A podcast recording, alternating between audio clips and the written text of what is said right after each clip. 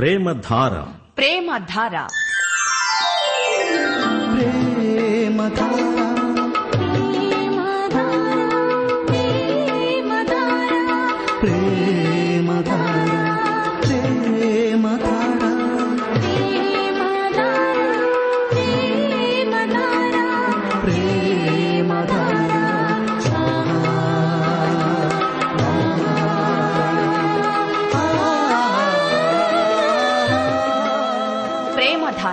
ప్రేమధార. Bible అధ్యయన పాఠశాల. శ్రోతలకు స్వాగతం. దేవుని పవిత్ర బైబిలు గ్రంథంలో నుండి నూతన ఆధ్యాత్మిక పాఠాలు. ప్రేమలో క్షమ ఉంది. దేవుని ప్రేమలో పాపక్షమ ఉంది. దేవుని ప్రేమ ధారావాహికంగా ప్రవహించే వేద పారాయణ కార్యక్రమం. ప్రేమధార.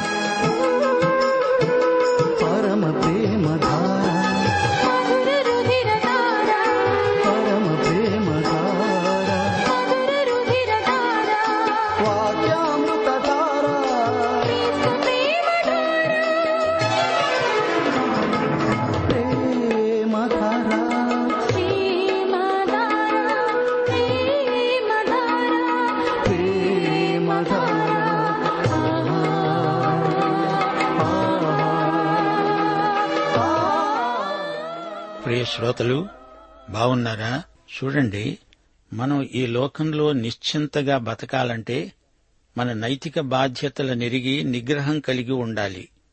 మనలను ఎంతో ప్రేమించిన దేవుణ్ణి ఆశాభంగానికి గురి చేయకూడదు. నువ్వు నేను మనం నివసించే ఈ లోకము మనము మనకున్నదంతా దేవుని ఆస్తి అని మరిచిపోకూడదు. ఆదాము హవ్వలకు అపరాధ భావన వల్ల దేవుణ్ణి ముఖాముఖిగా కలుసుకునే ధైర్యం లేకపోయింది. ఆదాము అతని భార్య యహోవా దేవునికి కనిపించకుండా తోట చెట్లలో దాక్కున్నారు. అది సంగతి. సరే రండి ప్రార్థన చేసుకుందాం.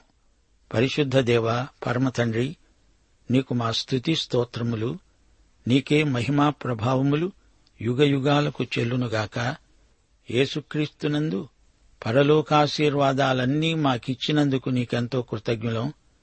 రహస్యమందు మమ్మలను చూస్తున్న మా తండ్రి మా అంతరంగమందు యథార్థత ప్రవర్తిల్లునట్లు మమ్మలను ఆశీర్వదించండి. అల్ప విశ్వాసము చేత కలిగే సందేహాలను మాలో నుండి తొలగించండి. అవిశ్వాసం ఎక్కడ ఉంటుందో అక్కడ అద్భుతాలు జరగవు. మా శ్రోతల విశ్వాసము దినదినాభివృద్ధి చెందినట్లు వారిని ఆశీర్వదించండి. మా శ్రోతల కుటుంబాలను వారి పిల్లలను బంధుమిత్రాదులను ఆశీర్వదించండి. క్రైస్తవ కుటుంబాలలో ప్రార్థన ఉజ్జీవం కలిగించండి. ఇంటిల్లిపాది క్రీస్తునందు ఆయన కృపలో వర్ధిల్లాలని ప్రార్థిస్తున్నాము. యువతీ యువకుల భవిష్యత్తును తీర్చిదిద్దండి. క్రైస్తవ తల్లిదండ్రుల పక్షమున విజ్ఞాపన చేస్తున్నాము. తాము ప్రభువును వెంబడిస్తూ తమ వెంట తమ పిల్లలను కూడా నడిపించే కృప వారికి దయచేయండి. క్రైస్తవ సౌశీల్యమును సంఘ బిడ్డల జీవితాలలో పెంపార చేయండి. ఆయా వృత్తులలో ఉన్న నీ బిడ్డలు నీకు నీ కుటుంబానికి మంచి పేరు తెచ్చునట్లు విశ్వసనీయత యథార్థత వారికి కలిగించండి. సంఘ నాయకులను బలపరచండి దీవించండి. మా దేశమును దేశ ప్రజలను నాయకులను అధికారులను బలపరచి వారి ద్వారా ప్రజోపయోగకరమైన కార్యములు విరివిగా జరుగునట్లు వారిని దీవించండి. స్త్రీల మధ్య బాలల మధ్య సేవ చేసే సోదరీ సోదరులను ఆత్మతో నింపి బలపరచండి. శోధనలను ఎదుర్కొని జయించే కృపాబలము యువతీ యువకులకు ప్రసాదించండి. నేటి వాక్య అధ్యయన ఆశీర్వాదములు మాకందరికీ సమృద్ధిగా దయచేయమని సైతానీయ దుష్టశక్తులను లయపరచుమని మహిమ పొందుమని మా ప్రియ రక్షకుడైన యేసుక్రీస్తు వారి ఆశ్చర్యకరమైన నామమున ప్రార్థిస్తున్నాము తండ్రి. ఆమెన్. ప్రియ శ్రోతలు ఈ రోజున మనం హోషియా గ్రంథం తొమ్మిదో అధ్యాయం వినబోతున్నాము. ఆత్మయందు శ్రద్ధాసక్తులు కలిగి మరీ వినండి. ఇస్రాయేలు అన్యజనులు సంతోషించున్నట్లు నీవు సంభ్రమపడి సంతోషించవద్దు. నీవు నీ దేవుణ్ణి విసర్జించి వ్యభిచరించావు. నీ కళ్ళములన్నిటి మీదనున్న ధాన్యమును బట్టి నీవు పడుపు కూలిని ఆశించావు. కళములు గానుగలుగాని గానుగలు గాని వారికి ఆహారమునియవు క్రొత్త ద్రాక్షారసం ఉండదు. ఎఫ్రాయిమీయులు ఈజిప్టుకు మరలుతారు. అషూరు దేశములో వారు అపవిత్రమైన వాటిని తింటారు. యహోవా దేశములో వారు నివసింపకూడదు. యహోవాకు ద్రాక్షరస పానార్పణములను వారు అర్పించరు వారర్పించే బలులయందు ఆయనకిష్టము లేదు. వారు ఆహారముగా పుచ్చుకునేది ప్రలాపము చేసేవారి ఆహారము వలె అవుతుంది. దాన్ని భుజించే వారందరూ అపవిత్రులవుతారు. తమ ఆహారము తమకే సరిపడుతుంది గాని అది యహోవా మందిరములోనికి రాదు. నియామక దినములలోనూ యహోవా పండుగ దినములలోనూ మీరేమి చేస్తారు? లయము సంభవించినందున జనులు వెళ్ళిపోయారు ఈజిప్టు దేశము వారికి కూడే స్థలమై ఉంటుంది. నోపు పట్టణము వారికి శ్మశాన భూమిగా ఉంటుంది. వెండిమయమైన వారి ప్రియ వస్తువులను దురదగుండ్లు ఆవరిస్తాయి.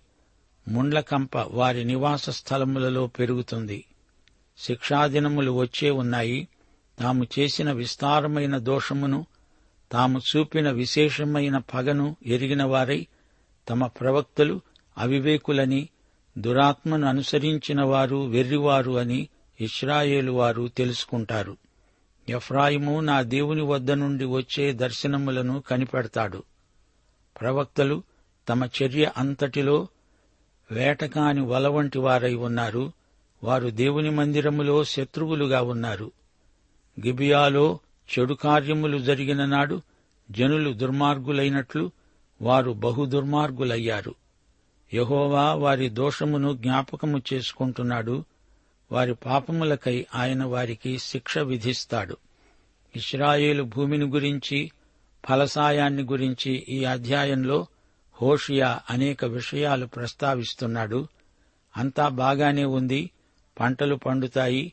సుఖ సంతోషాలు దేశంలో వెల్లివిరుస్తాయి అని ఇస్రాయేలు సంబరపడుతోంది. తమ ధనధాన్యాదులను అభివృద్ధి చేసుకునే ప్రయత్నంలో వారున్నారు. అయితే దేవుడు అంటున్నాడు నీవు వెనక్కు లాగే పెయ్యలాగా ఉన్నావు.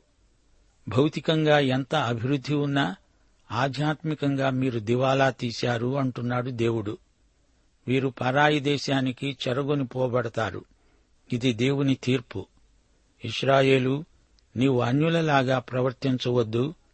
నీ దేవుణ్ణి వదిలిపెట్టావు. ఆధ్యాత్మికంగా ఇది వ్యభిచారంతో సమానం. నీ కళ్ళములన్నిటి మీద నీవు లాభాన్ని ఆశించావు. ఎక్కువ పంటలు పండించాలని యావ నీకుందిగాని వారి మీద దేవుని తీర్పు నిలిచి ఉంది జాగ్రత్త.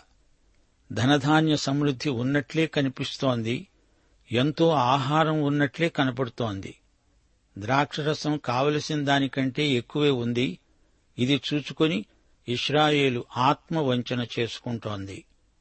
దేవుని వాక్యం కంటే వారికి ధనధాన్యాదులు ముఖ్యమనిపిస్తోంది. వారి అభివృద్ధి అంతా భ్రమ. అది సర్వతోముఖమైన వృద్ధి కాదు వారు దేవుని మీద ఆధారపడడం లేదు. కొందరికి ధనధాన్య సమృద్ధి దేవుడు పెట్టిన పరీక్ష. ఇస్రాయేలుకు దేవుడు పెట్టిన కఠిన పరీక్ష ఇదే. వారికి సమృద్ధి పంట వారు ఇది చూచుకొని గర్వించారు. వారిలో అహంభావం పొడసూపింది. దేవునికి కృతజ్ఞతే చూపటం లేదు. దేవుడంటున్నాడు త్వరలోనే మీకు కరువు వస్తుంది. వారు అశ్షూరులో చెరలో నానా రకాల కూళ్ళు అపవిత్రమైన తిండి తినాల్సి వస్తుంది. వారు వాగ్దాన భూమిలో ఉండరు. వీరు తమ దేశానికి దూరంగా ఉండిపోతారు. అయితే దేవుడు స్పష్టం చేస్తున్నాడు అబ్రహాముతో మోషే దావీదుతో తాను చేసిన నిబంధన ఏమాత్రమూ రద్దు కాదు. అయితే దేవునికి వారు విధేయులై ఉన్నంతకాలమే వారు వాగ్దత్త భూమిలో నివసించగలుగుతారు.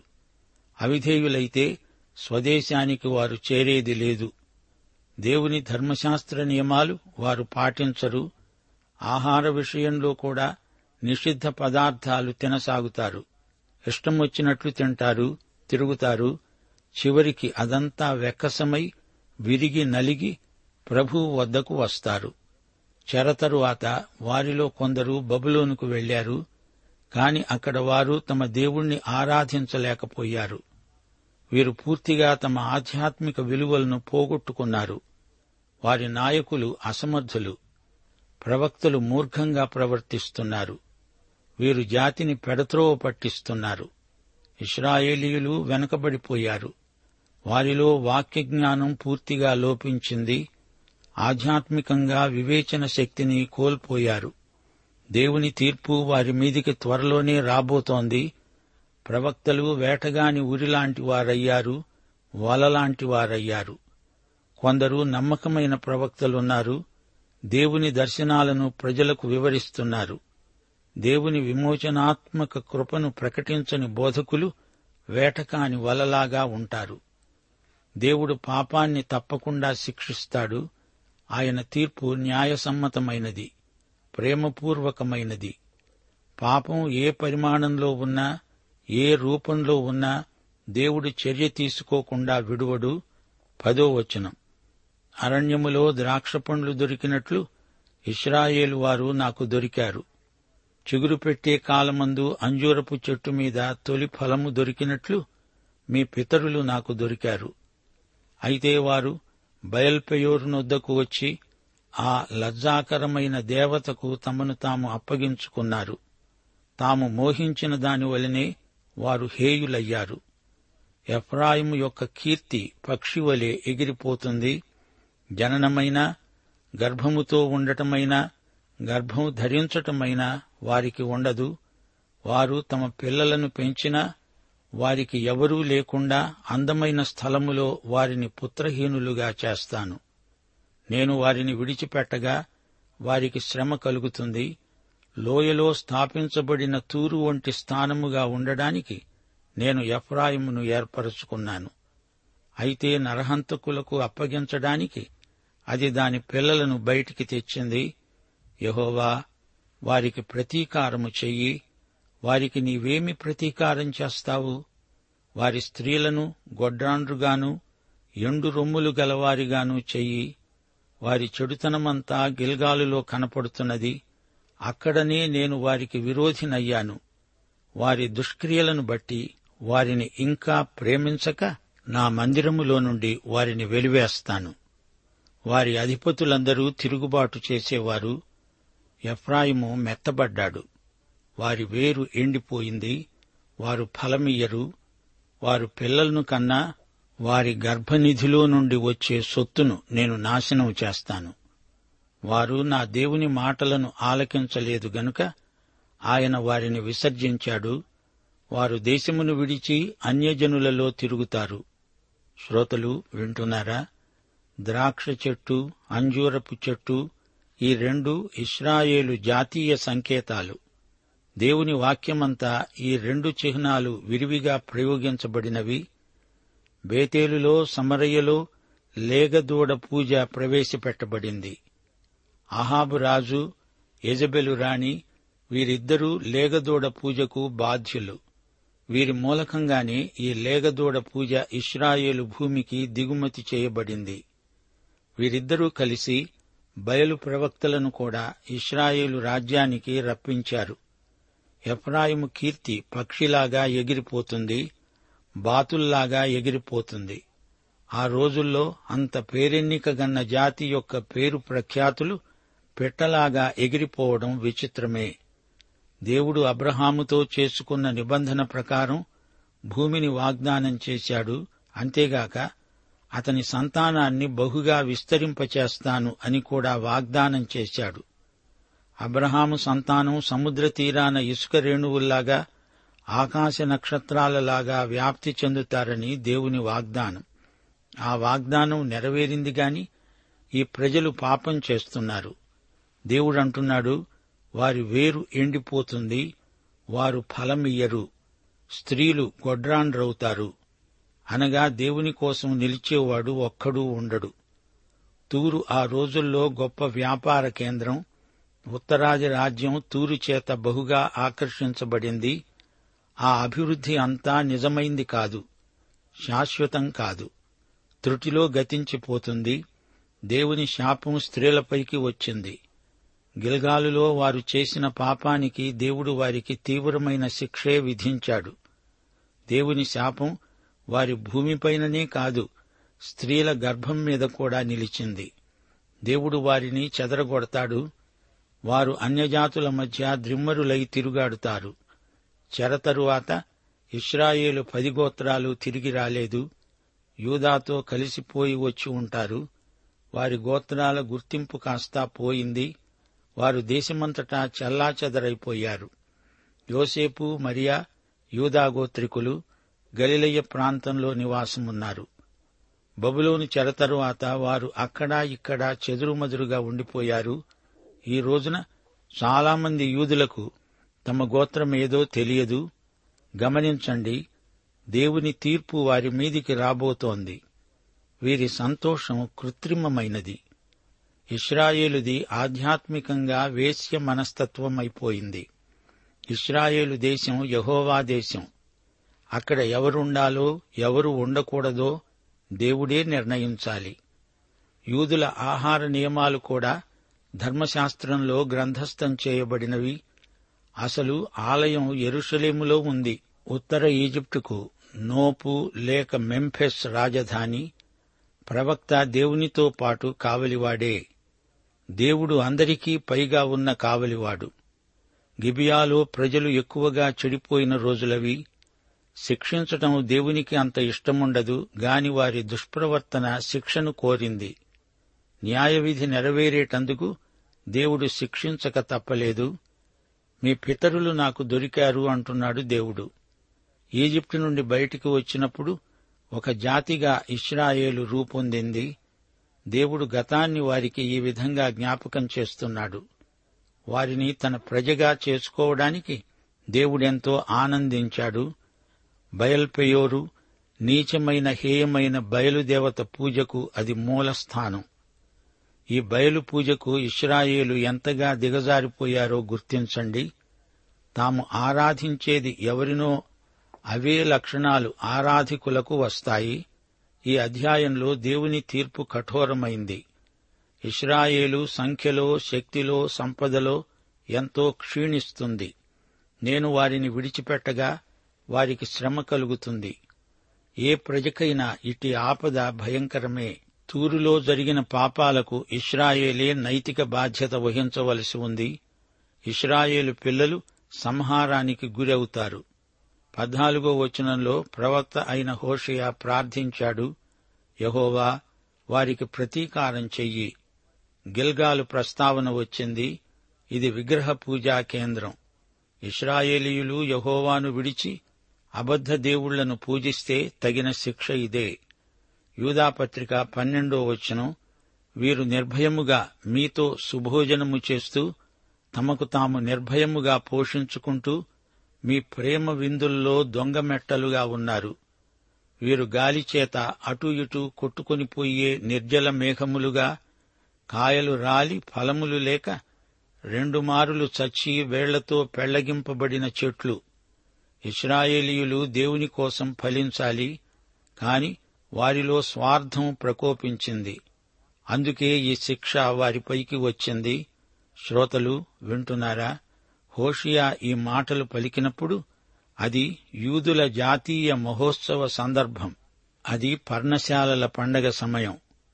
అరణ్యములో తమ ప్రయాణంలో దేవుడు తమకు ఎలా తోడై ఉన్నది జ్ఞాపకం చేసుకునేందుకు వారు పర్ణశాలల్లో గుడారాల్లో జీవిస్తారు. ఎత్తైన గుట్టల మీద కళ్ళం తొక్కేవారు అక్కడే ధాన్యం తూర్పారపడతారు. అలాంటి గుట్టలపైననే బయలు పూజ జరిగేది. ఇస్రాయేలు పెద్దలు ఈజిప్టు అషూరుతో మంతనాలు సాగించారు. హోషియా వారిని గద్దిస్తూ అది తప్పు అని చెప్పి వారి చర్యను ఖండించాడు. ఈజిప్టు గాని అషూరు గాని వీరిలో ఎవరినీ నమ్మకూడదు. అట్టి ప్రవర్తన యహోవా దృష్టిలో ద్రోహమవుతుంది. ఇస్రాయేలీయులారా మీరు దేవుని దగ్గరికి మరలి రండి అంటూ హోషియా ప్రబోధం చేశాడు. తమ పాపాలకు ఎట్టి ఫలితాలు వస్తున్నాయో ఇస్రాయేలు గుర్తించింది. అయినా ప్రవక్త యొక్క సందేశం వారు వినటం లేదు. దేవుని వాక్యపు వెలుగులో వారు తమ జీవితాలను పరీక్షించుకోవటం లేదు. అందుకే శిక్ష మరీ ఉద్ధృతమైంది గిబియా పాపభూయిష్టమైన పట్టణం ఇప్పుడు ఇస్రాయేలు జాతి అంతా గిబియాలాగా అయిపోయింది. న్యాయాధిపతులు పంతొమ్మిదో అధ్యాయంలో గిబియా పాపం వర్ణించబడింది. ఒక స్త్రీని ఇక్కడ సామూహికంగా మానభంగం చేసి చంపారు. బయల్పెయోరు అంటే పెయోరు అనే చోట ఉన్న దేవత బయలు. పెయోరు మోయాబు ప్రాంతంలోని ఊరు. బిలాము అనే కిరాయి ప్రవక్త ఇస్రాయేలు మోయాబు జాతుల మధ్య లైంగిక సాంకర్యాన్ని ప్రోత్సహించాడు. సంఖ్యాకాండం ఇరవై మూడో అధ్యాయంలో ఈ సమాచారం ఉన్నది. ఇక గిల్గాలు సంగతి. ఇక్కడ రాజకీయంగాను మత సంబంధంగాను ఇస్రాయేలు పరాజయం చవిచూచింది. విగ్రహాలను రాజులను దేవుని స్థానానికి హెచ్చించారు. ఇక్కడే సౌలు రాజుగా అభిషేకించబడ్డాడు. రాను రాను ఇక్కడ బయలుదేవత పూజ ఎక్కువైంది. ఇస్రాయేలీయుల భ్రష్టత్వం మరీ అధోగతికి చేరుకుంది. సోదరీ సోదరులారా ముగింపులో కొన్ని ముఖ్యాంశాలు జ్ఞాపకముంచుకోండి ఆధ్యాత్మిక వ్యభిచారం భౌతికమైన వ్యభిచారం ఈ రెండిటిని సమానాంతరంగా చూపే గ్రంథం హోషియా గ్రంథం. ఆశాభంగం అసంతృప్తి ఈ రెండిటికి ఫలితంగా కలిగే భావోద్వేగాలు. యహోవా తన ప్రజలైన ఇస్రాయేలీయుల ప్రవర్తన చేత ఎంతగానో ఆశాభంగం చెందాడు. ఇస్రాయేలీయులు ఒక జాతిగా ఆధ్యాత్మిక వ్యభిచారంలో కొనసాగుతున్నారు. అలాగే గోమెరు చేసిన భౌతిక వ్యభిచారాన్ని బట్టి హోషయ ఎంతో ఆశాభంగం చెంది హతాశుడయ్యాడు. ఆధ్యాత్మికంగా వ్యభిచరిస్తూ ఉండే వారి హృదయం రాను రాను గట్టిపడుతుంది. దేవునితో సహవాసం పూర్తిగా తెగిపోతుంది. ఆధ్యాత్మికంగా వ్యభిచరించడం ఒక దీర్ఘమైన ప్రక్రియ. దేవుని దీర్ఘశాంతాన్ని గుర్తించి ఆయన ప్రజలు వెంటనే ఆయన వద్దకు తిరిగి రావాలి. అదే హోషియా గ్రంథ సందేశం. ఇస్రాయేలీయులు దేవునికి వ్యతిరేకంగా పాపం చేశారు. ఆధ్యాత్మిక భర్త అయిన యహోవాను కాదని ఆయన స్థానంలో మరొకరిని మరొకరి సహాయాన్ని కోరడం ఘోర అపచారంగా పరిగణించబడింది. హోషియా ఎంత కఠినంగా మాట్లాడుతున్నాడో మీరు వింటున్నారు. దేవుడు తన దగ్గరికి వచ్చేవారిని ఎంతమాత్రమూ తోసివేయడు. పాఠం ఇంతటితో సమాప్తం. ప్రభు అయిన యేసుక్రీస్తు వారి దివ్య కృప తండ్రి అయిన దేవుని పరమ ప్రేమ పరిశుద్ధాత్మ యొక్క అన్యోన్య సహవాసము సమాధానము సహాయము మనకందరికీ సదాకాలము. ప్రభువారి రాకడ పర్యంతము నిత్యత్వము వరకు తోడై ఉండునుగాక. ఆమెన్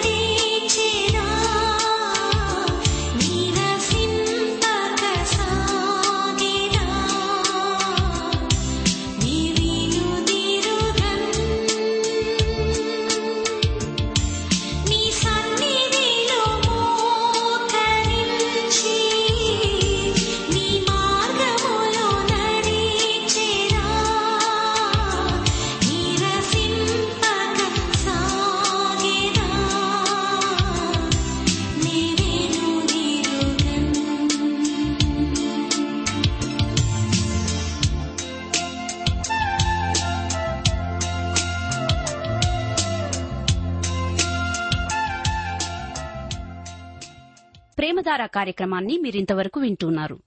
హోషియా గ్రంథ ధ్యానాల ద్వారా మీరు పొందిన మేలులు ఆశీర్వాదాలు తప్పక మాతో పంచుకొనండి.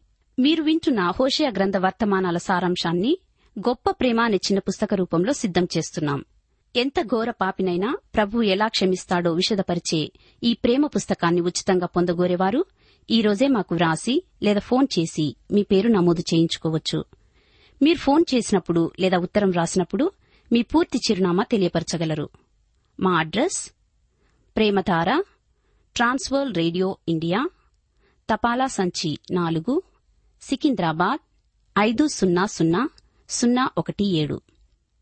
మా సెల్ ఫోన్ నంబర్ తొమ్మిది మూడు తొమ్మిది తొమ్మిది తొమ్మిది ఐదు రెండు ఐదు ఏడు సున్నా. మరొక నంబర్ తొమ్మిది మూడు తొమ్మిది తొమ్మిది తొమ్మిది ఐదు రెండు ఐదు ఎనిమిది సున్నా.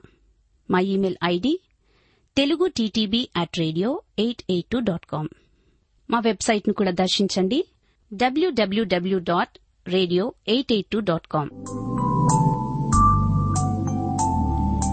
మేఘాలపై రారాజు యేసు రయముగరానుండేను. మేఘాలపై రారాజు యేసు రయముగరానుండేను. లోకమంతా ఒక దినమున లయమైపోవును ఇది నిజము? సిద్ధపడుమా ఓ సంఘమా? సిద్ధపరచుము లోకమును? యేసుని వైపే చూచెదను. యేసుని వెలుగులో నడిచెదను. యేసుని కోరకే బ్రతికెదను. యేసుని ప్రేమను చా